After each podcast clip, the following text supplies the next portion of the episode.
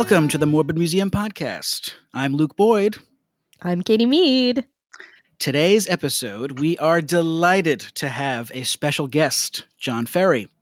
Ferry is the principal and owner of his own company, Jon's Bones, which sells antique skeletal medicinal specimens.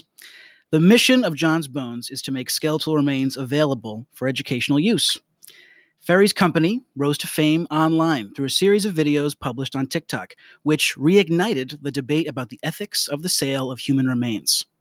In a studio space in Bushwick, Brooklyn, Ferry's stock, which includes skulls, spines, and full skeletons, can be seen by interested visitors or examined by potential buyers. Jon Ferry, welcome to the pod. Hi. Thank you so much for having me on thank you for being with us. This yeah, is such beyond thrilled to have you with us today. Yeah, I can't wait to talk about bones. Let's do it. yes. So, Jon, can you tell us how you first became interested in the study of bones? Well, actually, that's always an interesting question. And finding a way to represent it in short form has always been a challenge for me.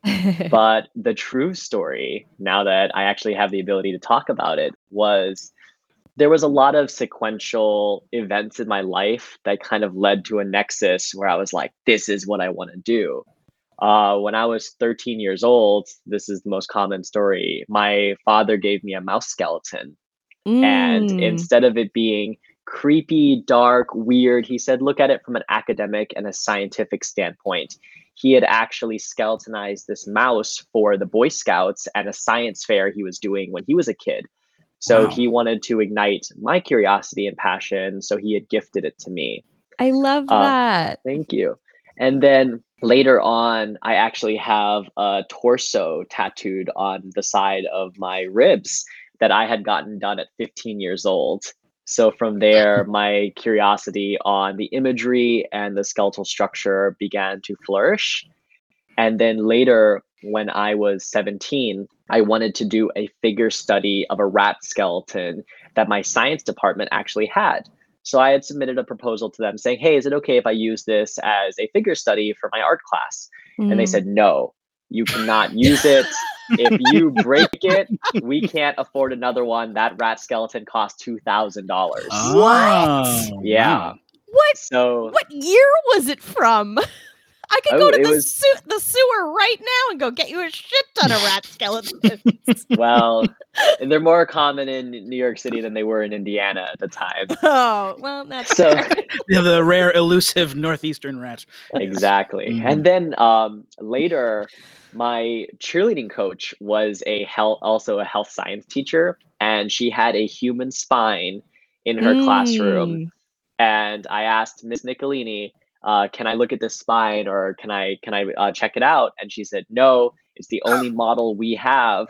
So if you break it, the school can't afford another one. So there, this pattern of inaccessibility started yeah. to become uh, right. uh, apparent where I was trying to get access to osteology, or before I even knew what that term was, which is the study of bone. Um, I had a lot of roadblocks that came up that stopped me from learning. And then after that, I, I, argue that vendetta of not being able to have that spine might have led to the spine wall. right, sure. Um, but then later, on um, the last kind of thing that led me to it was I, I was fascinated by the company Skulls Unlimited. Uh, Jay was the founder. He started the company in 1983 and was someone I looked up to when I first started my practice. And they were based in Oklahoma. And logistically, I was in Indiana and later moved to New York City. So there was just a logistical issue when it came to eventually working at that practice. So by that point, when I moved to New York City in 2018, I had already been working with animal skeletons on my own, where I took it on myself to actually get these pieces and learn the anatomy um, myself. But wow. that's what actually got me into bones was my pure fascination of it from a scientific standpoint and not being able to get any access to bones. So I took it upon myself to start Jon's Bones. Wow. That's really incredible. And it was scientific, but it also sounds like the artistry of it as well. Like the composition of a skeletal structure interests you a lot. Yeah, and I, there's so many things that uh, we all take for granted. Just nowadays, being a little bit more experienced in my career, I can immediately tell you how the skeletal structure should be formed, where every single piece should go. But I looked back at some of my early work and it was bad. There were like Oh. tibia, tibia where where femur should go. I didn't understand the Mm. composition of the animal at all. This was actually a goat or a deer skeleton I had done my sophomore year of high school.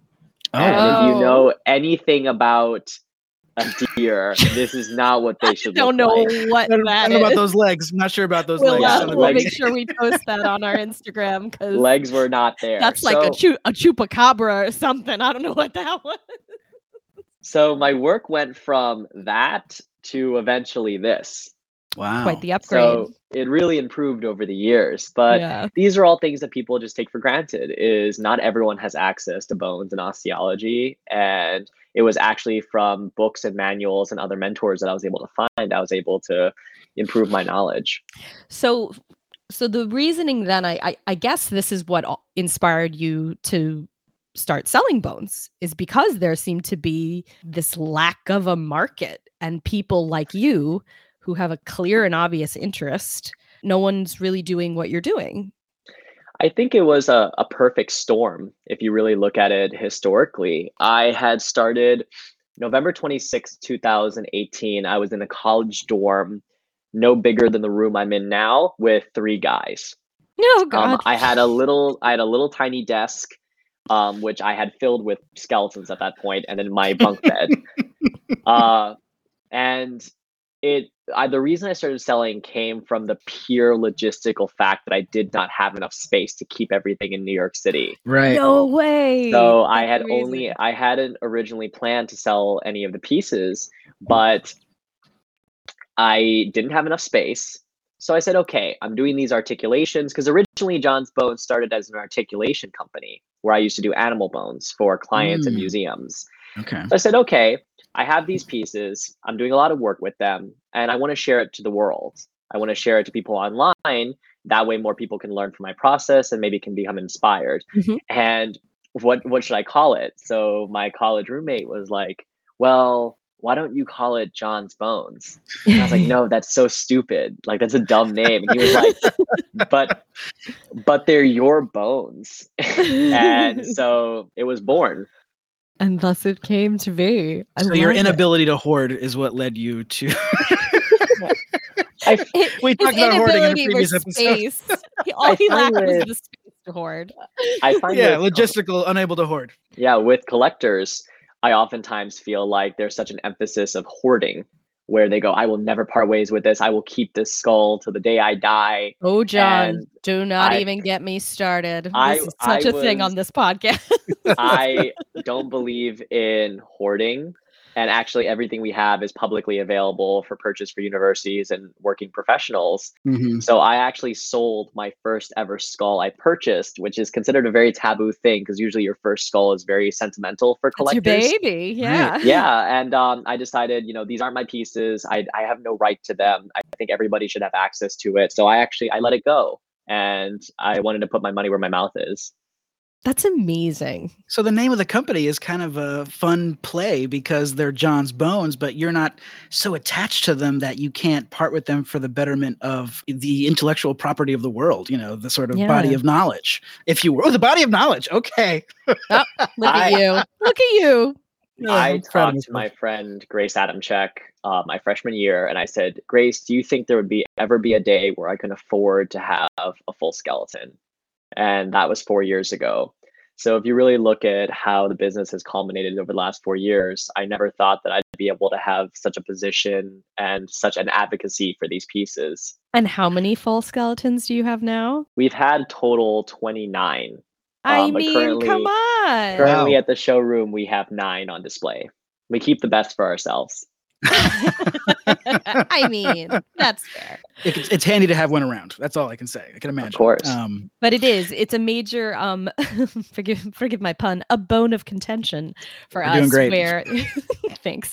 Uh where um in many of our episodes We always want to share places where our listeners can go look at things and find things. And unfortunately, yeah, private collectors take some of the coolest stuff and do not let anyone look at it. And it's a complete and utter crime. And Yeah. I love that that's not what you're about. That's so great to hear. I think there's a strong dichotomy for collectors. I think that's kind of the differentiation that I always make between Jon's Bones and private collectors. Is collectors Jon's Bone uh, Jon's Bones is not it's our collection, but collectors collect for personal reasons. Mhm. Mhm. Jon's Bones, the showroom, is for the betterment of education, engaging public awareness, and to find a solution for these pieces. So we have a very specific framework that we follow where a collector might collect for personal reasons, educational reasons, Right. symbolic reasons, and that really falls within for us that category. So some collectors hoard, as you've described, and other collectors um, also enjoy making their collections public. Yeah, which we love. That's great. So, Jon, you talk about how all your life you're chasing osteological resources and being denied. And you are a proponent of osteology, but it's true that your studies are taking you in a different direction, right? From traditional osteology or medical research. Yeah, no, exactly. I'm classically trained in product design, but over the course of my career, I've always found that there were a lot of people that shared similar beliefs to what I had found. We have gotten thousands of DMs from individuals all over the country saying, Hey, I just want to let you know that I'm a freshman in medical school. Chunk, sorry, my cat is scratching a box right now. Um, but I was inspired and I actually applied to study osteology or forensic anthropology um, because of your practice. So That's Oh, amazing. because of hundreds of DMs that we've gotten over the course of TikTok and other videos that we've put out. But hearing that we've been able to inspire people to get into the field is more humbling than I can ever imagine. I believe that everybody has the right to study bones. I think the problem with labels is when you say you're not a forensic anthropologist, you're not a doctor, so you can't Mm. have the right to these pieces. This is where you create a cycle of misinformation and uneducation within the general public. So I advocate that everybody has the right to study osteology um, as long as it's in a respectful and an insightful context. I think that's brilliant. And I really wanted to highlight that because that is something I think Katie and I would both agree in, in terms of museums and history. There is also gatekeeping about who's an official historian or who has the right to claim the mantle of a museum professional. Doesn't matter if you were an actor or a waiter and you find yourself in a museum education job, you've become a museum educator. You have all the right Mhm. things. Anybody can do it. Sure, they need training, whether it's on the job or at the academy. And isn't it amazing that you're a great ambassador for osteology, coming from your design multidisciplinary sort of approach? I think it's just, you know, very commendable. And I'm I think- personally biased because Luke, Luke and I have very similar backgrounds in that way, but I think it makes it kind of makes you better at what you do. The more variety you have in your background. You know, and I, I believe too, I've always been transparent about my background and what Mhm. I'm educated in professionally. I've never claimed to be a doctor. I've never claimed to be a trained osteologist. I've taken courses in forensic anthropology online. I've talked to a myriad of different universities, professors, and mentorship over the last couple of years. But um, I primarily claim that my panel of expertise comes from medical history and the studying of the collection. But I think that's something that always gets miscategorized when I talk is people say, oh, he's not an osteologist. And that's always been the point is I'm not an Mhm. osteologist. And I still believe that Mhm. everyone should have the right to study their own skeleton. That's great. yeah. So I want to paint a mental image for people. If you ever have a chance to visit the the studio space in Bushwick, where Jon's Bones is located, um, you would encounter glass cases containing many a skull and a spine wall, as it is famously referred to, where I believe over hundred spines are on display. I believe we're at 110 now since I Okay. last so tallied. cool looking. And so, yeah, from a design perspective and a museum perspective, it's very arresting and very interesting. Mhm. Um, and so, I think what many of our folks at home would be interested to know is can you tell us about where the bones that are in your collection and that you sell, where do they come from? That's probably the number one question you get asked, right? They come from the local cemetery down the road from me. I knew it.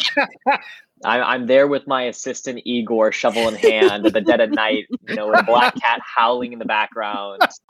No, all of the all of the pieces in the collection come inherited from individuals that typically had family members in the medical field. So typically, when I answer that question, um, there's multiple frameworks that need to be taken into account. The simplest response is all of the pieces we get are inherited from individuals in the medical field. This is where Jon's bones gets the bones from. But if you want to go a level deeper, it's similar to an onion, and you really have to peel back the complexities of it. Mm. So, like a very quick summary of it is we get them from retired medical professions such as physicians, doctors. If someone passes away, it is inherited. We purchase it from either a family or if a collector had purchased the skull, they had purchased it from a family. So at the end of the day, it always typically comes from a family. They got the skeleton from a medical supply company, and the medical supply mm. company oftentimes got their skeleton from another medical supply company. Mm.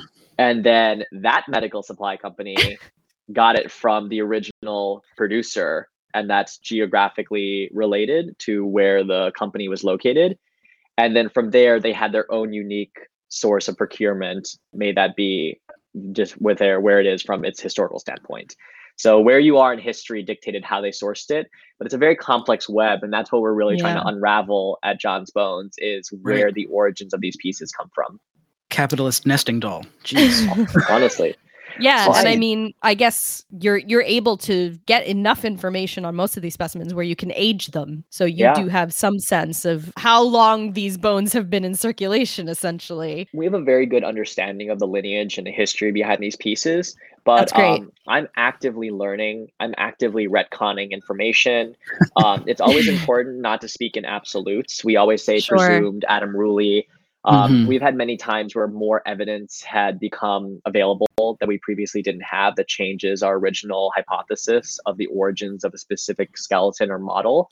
Okay. So we always try to be as open and transparent when new um, discoveries emerge. Yeah, because I guess there's always the curiosity around, you know, there's these companies you're talking about, and some of them don't actually produce medical specimens anymore.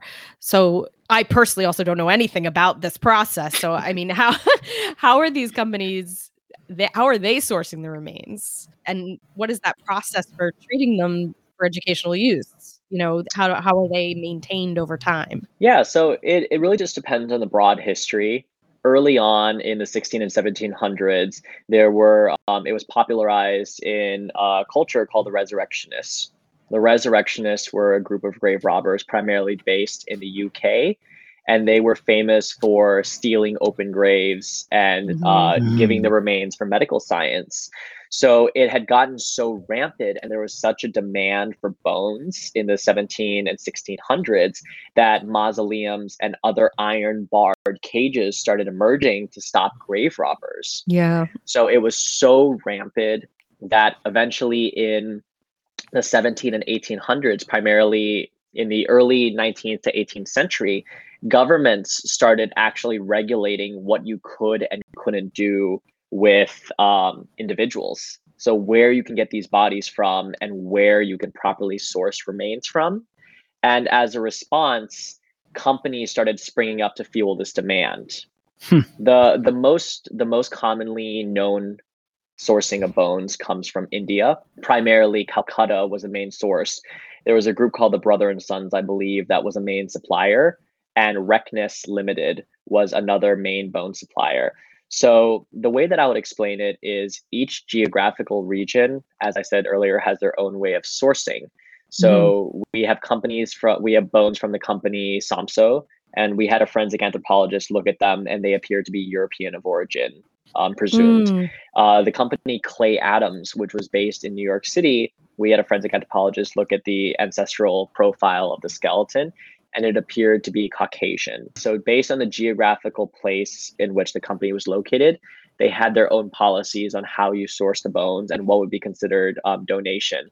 But from court records, documents, it was all above board. It was all regulated. The issues that pop up when it comes to the medical bone trade is eventually once profit became the highest in demand, then you start to see huge injustices that take place, especially for individuals in marginalized communities and lower caste systems, especially in India, that got affected. So, for instance, if a medical supply company said, Hey, if your loved one passes away, we will pay money for their body to donate it to medical science. oftentimes the families of those loved ones would donate the body uh, for financial compensation. So this ended up targeting uh, marginalized communities, lower, usually individuals of lower uh, social political status within the country. And then you started to see major injustices take place, especially during uh, British colonial rule. Mm. But one thing I wanted to point out was I believe in 1977, I have to go check back on uh, the original journal I read. India had actually banned exportation of human remains for universities. And really, yes, and there was so much public backlash amongst the local communities, and so many people were angry, they actually reinstated it. And it hmm. wasn't until finally 1984 um, the trade was subsequently banned. So, according to court records and legislation that I found at the time, the trade still happens. They just no longer can export remains. So that subsequently ended the the commercial large scale bone trade as we know it today.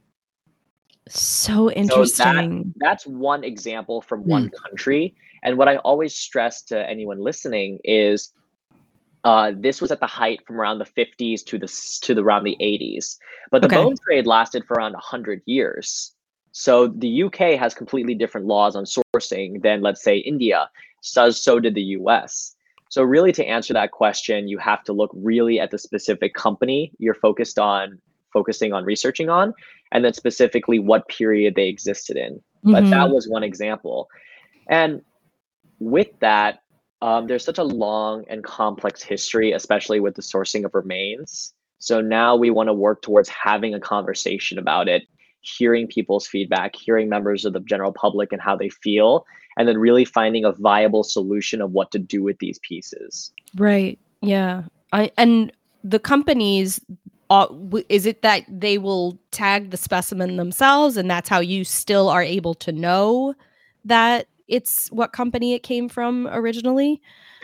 Correct. Okay. So they're they're thought. medical they're medical markings and there are specific stickers that can be traced back to some companies. So for instance here, this was an original label from the company Carolina Biological Supply. And as you can see, it's one bad day away from falling off. So a lot of the surviving labels don't exist on these skeletons, and that's why mm. dating the provenance is so hard. Yeah, for sure. And that's where this can get sticky and difficult yes. to know the level of ethical sourcing, I, I suppose, right? Yes, of course. Yeah, it sounds like we're getting into some of the tricky legal sort of stuff surrounding this, which is endlessly fascinating. And um, you know, there's been a fair amount of you know criticism or questions, you know, lobbed, you know, uh, Jon, at at your endeavors here. And as we know, there is no statute um, on the books that bars the sale of human bones in the United States, though I believe you have difficulty transporting or selling to some states individually, shipping and things like that. It's about mail, right? So there are laws on human remains. There are actually a lot of laws on human remains. So we're careful to follow all federal and state regulations that exist.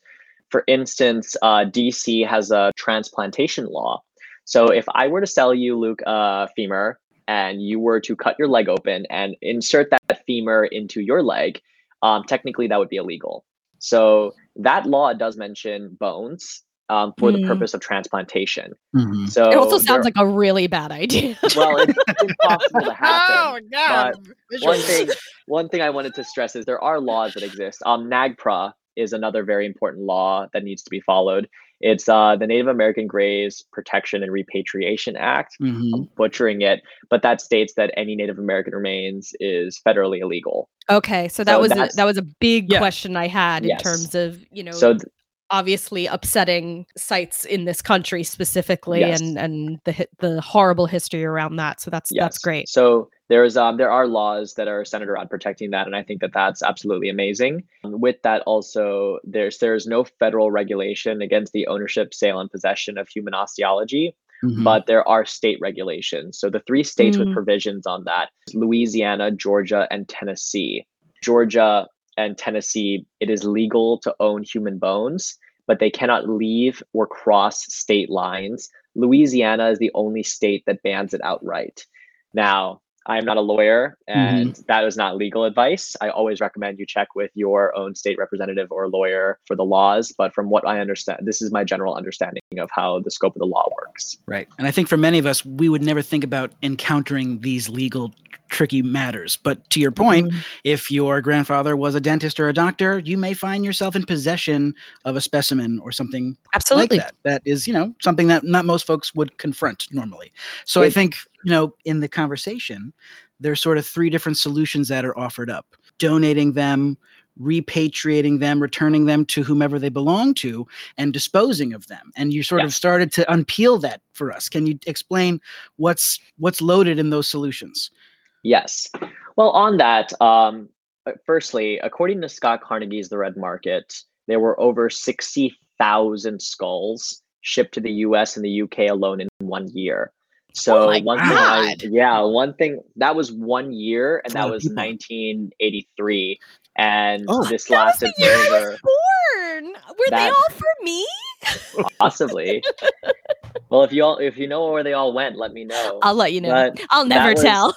that, That was is a one year. So I wanted to really present the scale in which this industry took place and how many are out there. So with that, people always say the three major things that we hear from the general public is, oh well, I think the skull should just be put to rest. You know, let the skull rest. That's a huge. It's a very Western ideal where Mhm. juxtapose that to let's say like Buddhist cultures, which has more of an emphasis on reincarnation, or other Mhm. cultures that have an emphasis on celebration. Americans have a process of grieving and the culture of putting a loved one to rest. So they say, oh, give the skeleton rest, bury it. That leads to a lot of problems. I had an open house and ran into five mortuary technicians, and they all were like, nope, super illegal. Improper disposal of human remains is a crime. There are Mhm. actually Yeah. heavy laws on just dumping your relatives' ashes wherever you want, because it's a it's a health violation. So, being expecting the context and the scale in which this industry took place, uh, what are we supposed to do? Have a giant pit in every state where you just throw your skull in at the end of the month? um, like a three pointer. Like yeah, it's it's not viable. It's not able to be completed at that scale. And not only that too, but I see that as destroying pieces of medical history um, for Mhm. one's personal perspective. If we look at the intentionality of the skull, this was someone that, uh, according to historical records, would have, looking at the intentionality of it, donated their bodies to medical science. Um, if then were you for you to say and make that decision, saying, "Well, you're not going to have that anymore. We're going to destroy the remains," Mm. it I feel as if personally, this is my own personal opinion, that it's disrespectful to the individual themselves. their The- wishes. Yes. The next common one is repatriation. Repatriation is the act of returning remains to the original family of origin if it could be tracked. The issue with that is HIPAA laws are more modern, but the skull is always kept anonymous. The individual's identity was not medically relevant. Hmm. So, out of respect for the individual, it was just categorized as a medical skull to be looked at it from an objective perspective. Wow. So from that, there's no way of identifying the individual's origins. Wow. The only way you could is theoretically drilling into the teeth. That would be the only surviving part of DNA that would be left that could be sampled. So from there, it's extremely cost prohibitive and expensive to do. And outside of other collections, such as the Edward Morton collection, which is a rather famous osteological collection that's going through the process of repatriation currently, um, these pieces are all anonymous. Mm. And there's also spiritual and symbolic consequences that have to be taken into account. For instance, for Buddhists, it's more about a cycle of reincarnation, especially within the context, let's say, let's use India as an example. The belief system is different. So for people to just be handed their relative skull that they might or might not have known about might be primarily traumatizing. You know, Sure. I would argue, do you know your great great grandfather? Anything about them, their name? I, I I I know Yeah, their names. Got some yeah. basic information. I know Yeah, I where would, they. I, I, know where they are. I wouldn't want his. I wouldn't want his head. right. So I argue I'm closer with my friends than I ever would a distant relative I know nothing of. Mhm. So being able to return um, a piece, it sounds very good in principle, but it's unrealistic for thousands and thousands of skulls, and that doesn't even take into account of who is managing this repatriation program. right. Right. The, the Uh, financial backing yeah. that would be required alone. People seem people always like to make simple solutions for complex problems, and I think it's a very Herculean, wicked problem. So we do it a step at a time, and until technology gets to the point where we are able to figure out pinpoint the individual's identity, we want to work on the best viable solutions that we have with our current technology. Um, and the last one, and actually the best one, and I advocate for this a lot if an individual wants to part ways with a skeleton, is donation. Um, donation is absolutely the best way to go. Find a local medical museum that can take it. Unfortunately, there are not many in the US that are equipped to handle human remains, but they are out there. And for Mm. anyone that's listening, I highly advocate first and foremost for the pieces to go back to a museum if that's possible. Mhm. Um, we currently had a piece, uh, it was a tibia and fibula come in with a gunshot wound, and it was Oh. estimated, presumed that the piece was from the Civil War. And I specialize in medical history from around 1850 to modern times. So that fell out of the purview of my expertise. So I thought it Mhm. belonged um, at a museum. So I'm friends with a curator there. And even with a foot in the door, it took between seven to nine months to fill out paperwork to get the piece officially donated. wow. So to expect an American to come into to come have come into a skull to immediately find a museum, go through the bureaucracy of submitting the paperwork, the forms, and if they don't even have information on it, that could also hinder their ability to donate it. Mhm. Uh, to get approved and and then give the piece in is very hard. And as long as there's an existing market that provides monetary incentives for these bones, most individuals are incentivized to sell it when why give away something for free when I can make money for it. So Right. that leads to another slurry of issues and and and the buying and selling of bones have been happening for longer than I've been alive. So it's a market that exists. So the three main things is repatriation, donation, and burial, and they all have complex issues. yeah. So the solution that we found is educators and working professionals are able to take the bones. So we have worked with a myriad of different universities over the last three to four years that are able to actually purchase these skulls to restock their anatomy departments. Oftentimes, they're smaller universities that don't have as large of a teaching collection. So they think that they come to us to source. And this is a great thing. And it fulfills the original intentionality of the skull, which was for learning and understanding. So from there, it's our ideal client. That's great. That was going to be a big question is who is out there looking for this stuff? But that's wonderful. And I totally can empathize and understand the slow moving wheels of museums. Yeah. Yeah. uh yeah, we we've we've all had to uh, be victims of that in a variety of ways, not just on the curatorial or collections side of things. It's right. you know, depending on what country you're talking about, they're government funded, they're nonprofits, they're private institutions, and they all have funding issues for the most part. So, so that can make that process painfully slow. So, I think at the end of the day, the fact that at least the goal is these are going to be used for educational purposes is really, im- really important and really good Yeah, to hear. Yeah. We always emphasize these pieces aren't props. It's not for Yes. vanity. It's not for decoration. These were real human remains and they should be treated with the utmost respect and dignity as possible. And even within my own policies, we're always actively improving. As we've gotten more funding in, we've moved from being able to have the the bones in open displays to being able to afford to have everything behind glass. So I'm actively also trying to improve my own practice and my own policies on how we treat these pieces to be the best that we can with them. Yeah. Now now you're becoming a conservationist as well you're just you're going through all these different schools One day at a time. yeah Multi hyphenated. one career at a time more like it really. And we talk a lot about collecting, you know, at, at Yeah. museums. Not that Katie and I are, are ever involved in collections processes. We're from museum education and interpretive perspectives. But unless a museum is really young, they're really often not collecting things like this anymore. And especially for something like human remains, there's a million reasons why a museum would not want to do that for storage reasons, legal reasons, ethical reasons, you know, all those, you know, pitfalls. Um, Accessioning anything is a huge pain. It's a huge task. It's Yeah. a huge task. And uh, it's just great that, you know, these specimens are going into active, you know, learning spaces and not into a case or into a vitrine or into a, you know, climate controlled, you know, space. Yeah, that, And- that's what we said about the Fabergé eggs. I have one in my bathroom just because I can. and it's also um, lightening the burden. Uh, there isn't any public program. There isn't any public. Yeah. Uh, we're really trying to combat this. So we really act as an intermediary between clients trying to find a new home for these pieces. It's amazing. Uh, you know, because you know you gotta think about it. Like a, a university can't just go to a random person in Mississippi or in Idaho to buy a skull. You know, Right. unless it's actively uh, donated. And actually, interestingly enough, um, my favorite clients to work with are actually members of search and rescue. Really? Yeah, are you Fascinating. familiar? How does that work? So oftentimes, this is where I can show the example.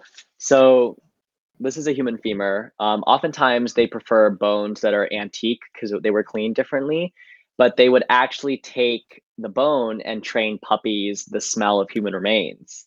And that Oh. actually aids in search and rescue.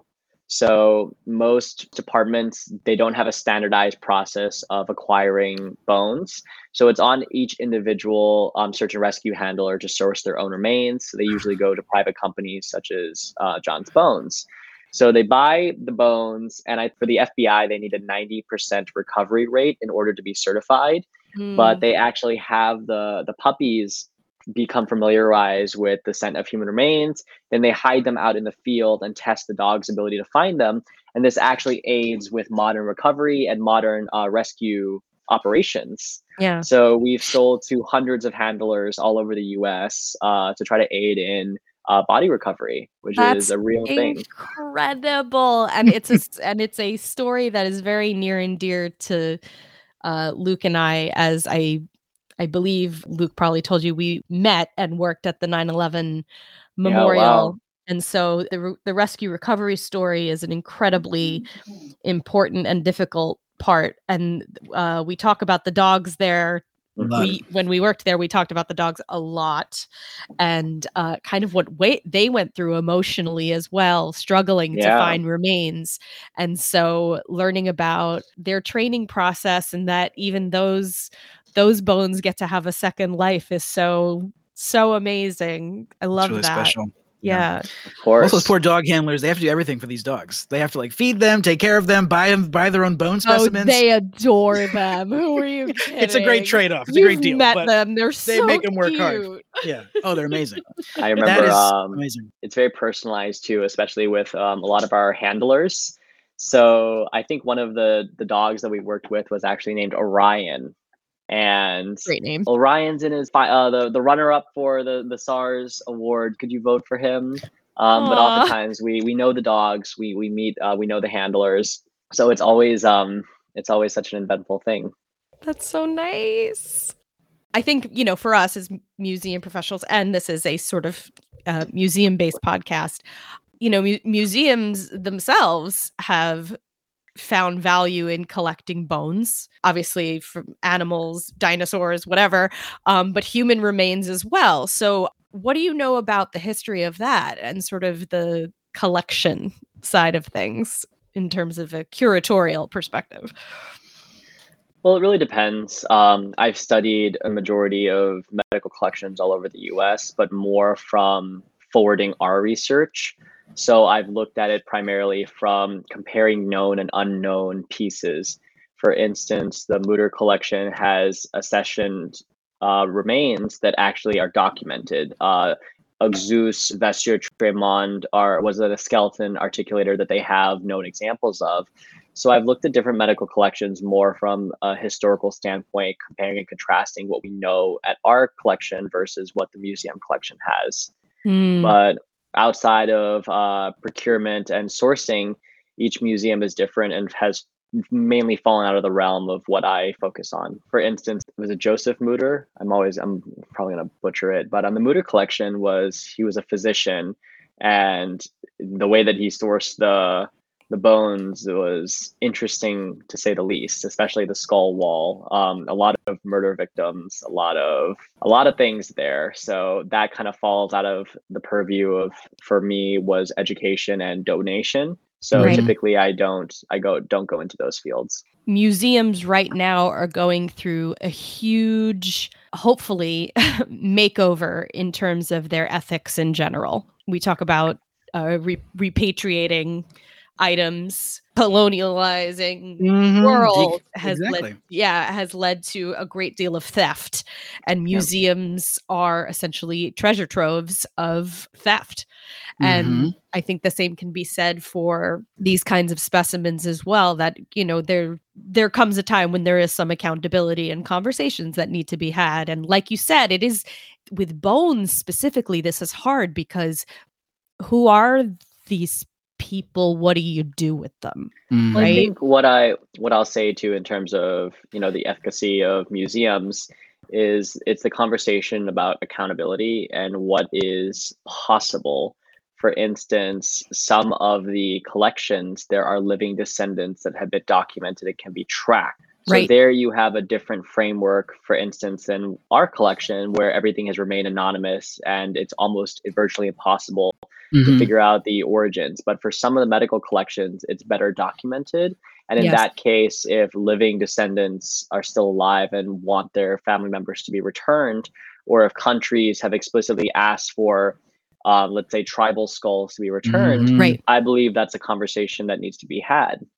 yeah i think from from everything that i can see the trends in in museums this is the the way things are finally starting to move It's a There's it's a long baby um, steps it's, it's a long it's a long and complex uh, problem.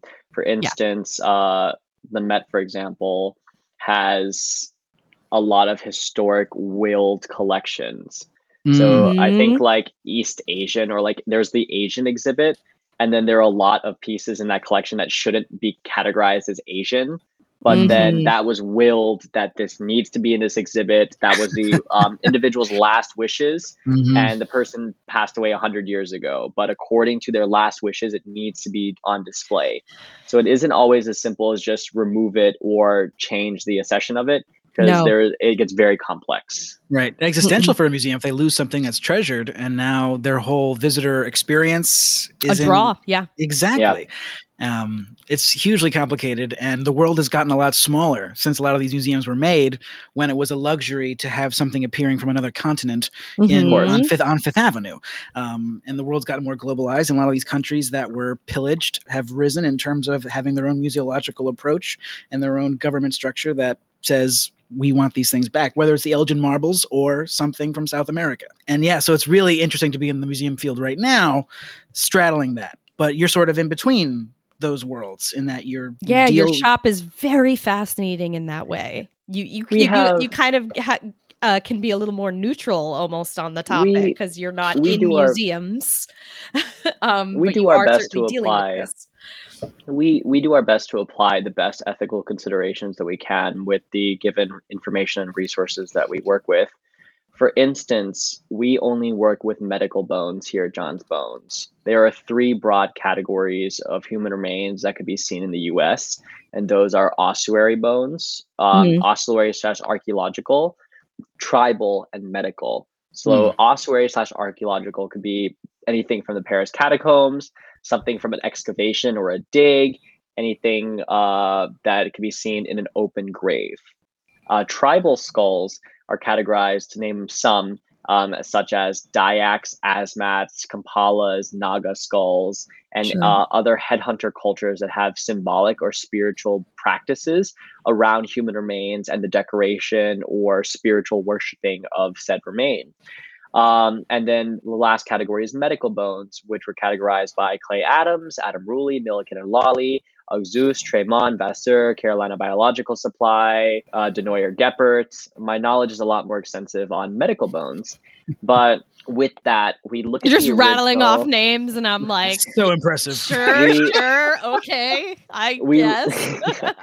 we look at the well Kapala skulls, for instance, are uh, monks that were sky buried, sky burials, where they would ornately decorate the skull with silver and oftentimes drink wine and eat cake off of it for spiritual practices. Wow. I um, want to get into that. That sounds Asmat- great. And Kapala skulls, I believe they're headhunting cultures that would trophy hunt skulls and ornately decorate them as for their own spiritualistic practices. Mm. Wow. So within our own ethical considerations, technically within the US, it's all legal Mm. um, because all bones are legal. Uh, we don't know the original intentionality of the individual. We Right. don't know if they want to be displayed. We don't know if they want to be photographed. We don't know if they want to be studied. We don't know what the individual's last wishes are.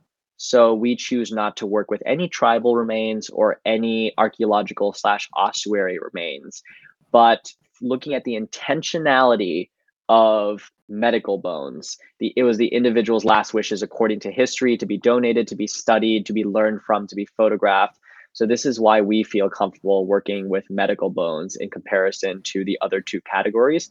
But I would say with a degree of confidence that around 60 to 70% of the market and sale of human remains in the US is actually tribal slash ossuary slash archaeological.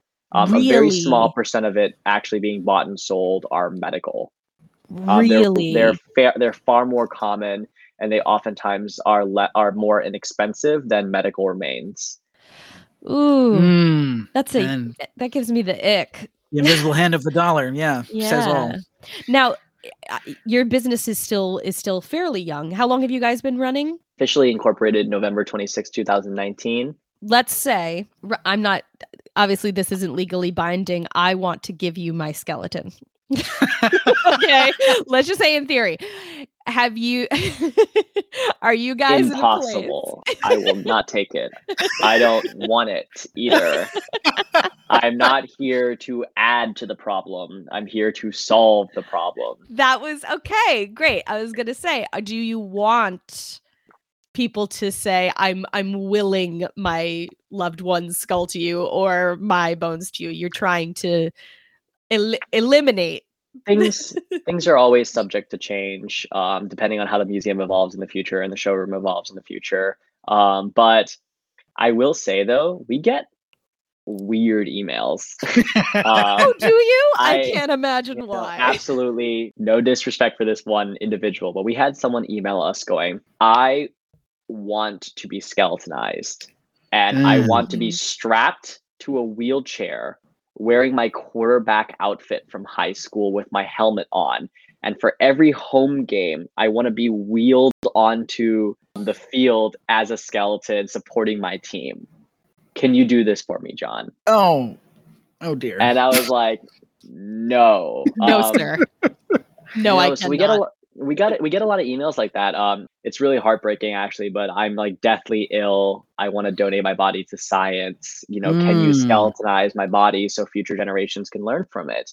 And you know, in instances like that where it genuinely is a more sensitive topic, I would always advocate for a university program or institution that has body donation programs, so you absolutely know the body is going to education and science. Yes. Um, but then that kind of opens the Pandora's box of for-profit and nonprofit body donation, which completely out of the realm of my expertise. Right. Uh, but with that, I always, adjacent for sure. yeah, I always advocate uh, that uh, an individual finds a university program that they that they know about that can you know have their last rites done for them. But Yeah. that's that's something that I, I don't plan to add into the market. I think that there's too many skeletons that exist. People don't know what to do with them. I think we have enough bones that can last the U.S. for the next hundred years. Um, They're Mhm. just all Mhm. in people's attics, and we want to find a real solution of what to do with them. I want to not go in those attics. Where Well, and are it's- all those attics? It seems so bizarre to think that these specimens are lying around.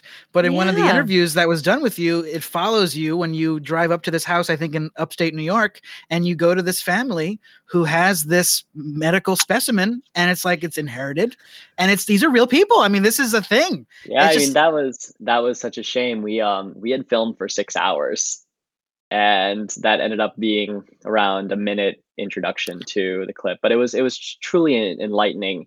That was the first real time that um, we had been able to film a live interaction with the client. You know, complete fly on the wall. Mm-hmm. Didn't know what was going to happen. I didn't know what I was going to walk into. It was just a full exchange, and it went so well. And that's what people don't realize is these aren't weird creepy people sitting in their basement. These are just regular americans that are inheriting bones um, from relatives or distant relatives and they just don't know what to do with it. Another example we drove to philly uh, my partner and i and the person had purchased a house and there was only one thing left in the attic and that was a full skeleton. And the previous owner of the house was actually a prop master. So it's speculated that they had purchased the skeleton to use in a movie and just left it behind. to Oh, scare the shit out of the next person to go in the attic. Yeah, no, you want to know an actual fun fact that we haven't even touched on yet is not only the the readability of these pieces and how many existed, but actually how commercially viable they were. It used to mm. be cheaper to buy a real human skeleton than it was to buy a plastic cast. If you actually look at it, I think I believe that the original Pirates of the Caribbean used to use real human remains. Um, I've heard that. I thought it was an Fact- urban legend. fact check me fact check me on that. You know, i don't i don't want to spew i don't want to spew misinformation into the world but let me know if this is true after. But i, I heard that. Okay. but it makes it makes complete sense. Adjusted for inflation you could buy a skull today if the prices hadn't changed for $150 so the two That's reasons yeah the two reasons why people study bones i it's for any of the listeners at home that don't know why people always go like why can't we just use a plastic skeleton Right. and the two main reasons is in um in around the 19th century, billiard balls used to be made out of ivory, which is Mhm. essentially bone. And when you'd hit it in a very specific way, it would shatter and Mm. explode. So there was a competition created saying who can make a material that could substitute ivory. What was created as a process? Plastic. So actually, if you look at it from a materiality standpoint, plastic was made to be the furthest thing away from bone as possible historically. So when people say, why can't we just use plastic skulls? It's really because of this this history. This is where the industrial design degree comes in handy. yeah. Um, and also, adding next- to the waste problem on this planet, we don't Don't- need more plastic skulls. Don't get Right. me And how abstract that the, the, the fakes the fake skeletons will probably outlive the real skeletons. Yeah. like the one I of us. definitely had outside my house on Halloween. Yeah, for sure. And part the, of the next problem. reason is because of anatomical variation. So Sure. everyone is different. We're all unique. We all have different body types, and that's to be accepted and appreciated. But that really also shows in our skeletal system. So I had a professor for forensic anthropology that I had taken some courses with. He had studied 15,000 skulls. He had looked at the ossicles in the ear, and he said the human skull is more unique than a fingerprint. Mm. You can look at the skull of two identical twins, and they are still noticeable differences. Hmm. So everyone is different. Uh, we have two skeletons in the showroom. They're both presumed female. They're both presumed Caucasian, and they're both presumed to be from 1940. Um, one is over six foot. The other is five two. Their skeletal structures look extremely different. If you had only studied one skeleton your entire career, you'd have an inadequate understanding of human anatomy. This is why having such a large collection is important. If you were a professor or a med student studying the vertebral column at a truly academic high level, you cannot get by on one skull. It's not enough. No, no. And another example, I was talking to a uh, mentor of mine who has studied forensic anthropology and osteology. And I said, Hey, does this look weird to you?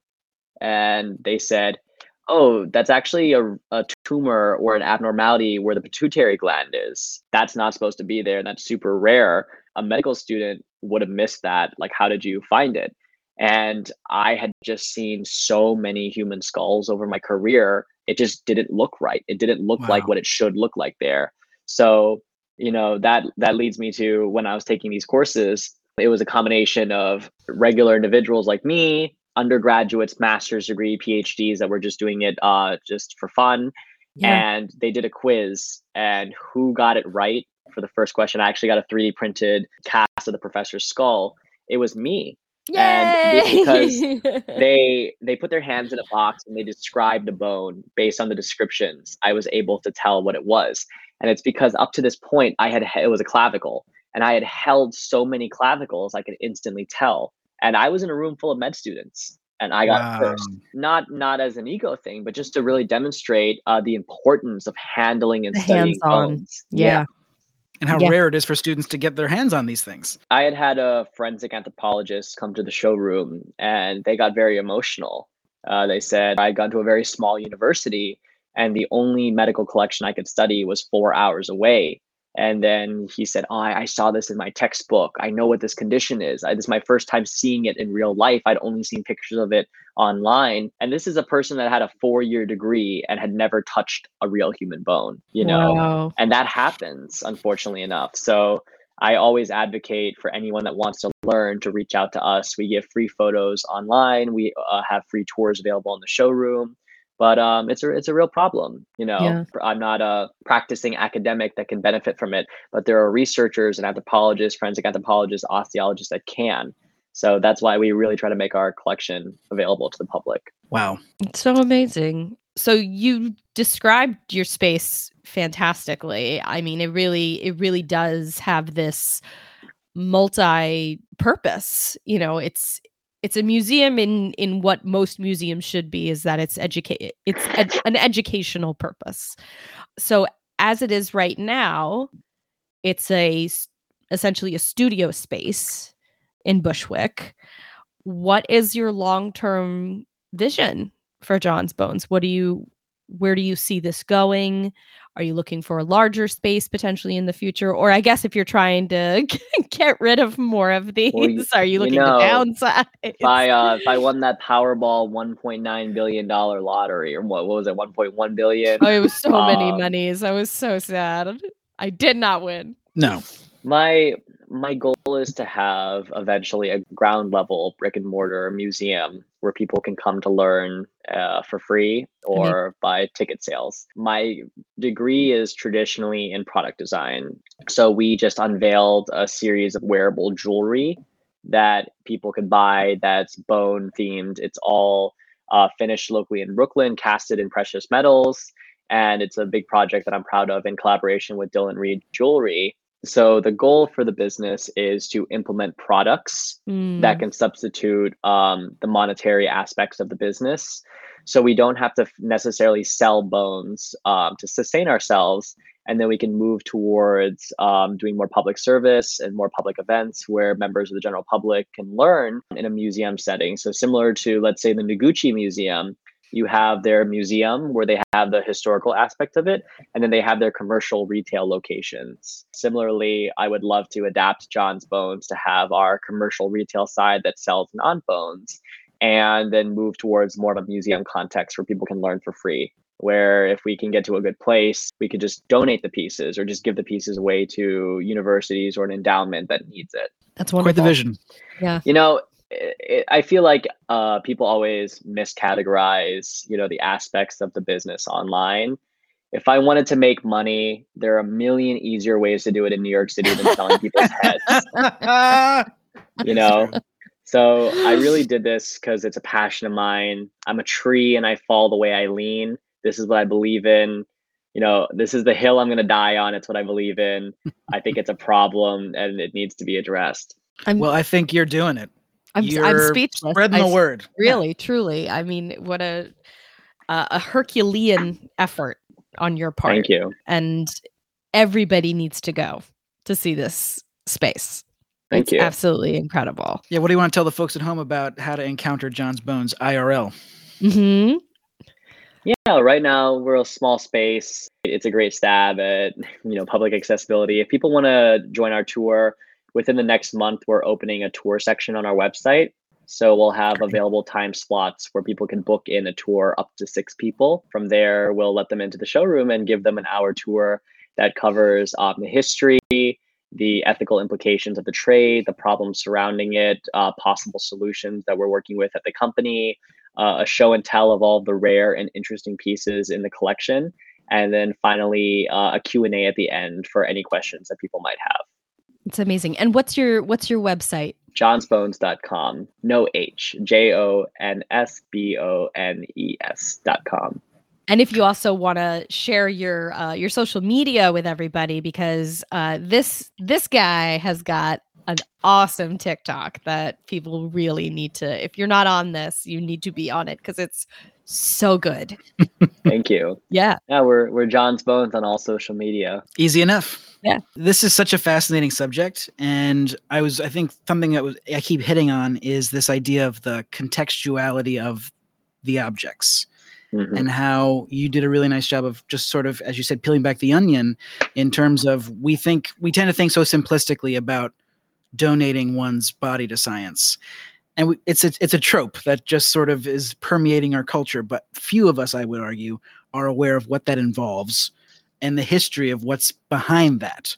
And what happens to these things when their utility as a product that's been washed of its human identity what happens to it? You know it's a completely new idea and how across cultures the way we use bones and revere bones or don't says a lot about our spiritual health perhaps but also our anatomical knowledge and medical knowledge and all that we know in medical science seems to be we're we're, we're still missing a lot in the story in that we're Yeah. Not we haven't unlocked all that bones have to tell us because Yeah. we're too busy putting them in the ground well, I think know. also with with you know donations to science, there's such a f- focus on organs Mhm. um, Mm. because they have an immediate function that they can Mm. serve. You know, um, and the dissection of that, and looking at something that's cancered versus average, and so I, it's I, also I think they steal a lot of the limelight. it's also the the conversation of public paradigm. For instance, organ donation has been readily accept, accepted by our community. Um, Right. Most Yes. people are organ donors on their card. I am. But Yep. then, um, you know, talking about skeleton donation, the ten- University of Tennessee has um, their cadaver program, I believe, where I think it's in the Body Farm in Tennessee, where people study the co- stages of decomposition, and that isn't as well known as other, you know, other avenues. So, uh, raising awareness about different options is is important. well this has been such a wild ride thank you so much for taking us through this virtual exploration of jon's bones Well, um, thank you. people know where to find you um, thank you jon ferry for being a guest on our podcast katie do you want to close us out Sure. Yeah. It's been an absolute pleasure. I've learned so much from you, and I cannot wait to learn more, uh, continuing to follow you on social media. Uh, to all of our more buddies out there, please, please remember to rate and subscribe and review the Morbid Museum podcast. We love hearing from you. Also, feel free to drop us a line at the morbid museum at gmail.com. We love getting your messages. We're pretty good about getting back to everyone who reaches out to us because we just love y'all so darn much. Follow us on all the socials Instagram and TikTok at the Morbid Museum. And hopefully, we'll see you again for our next gallery talk inside the Morbid Museum. Bye bye. bye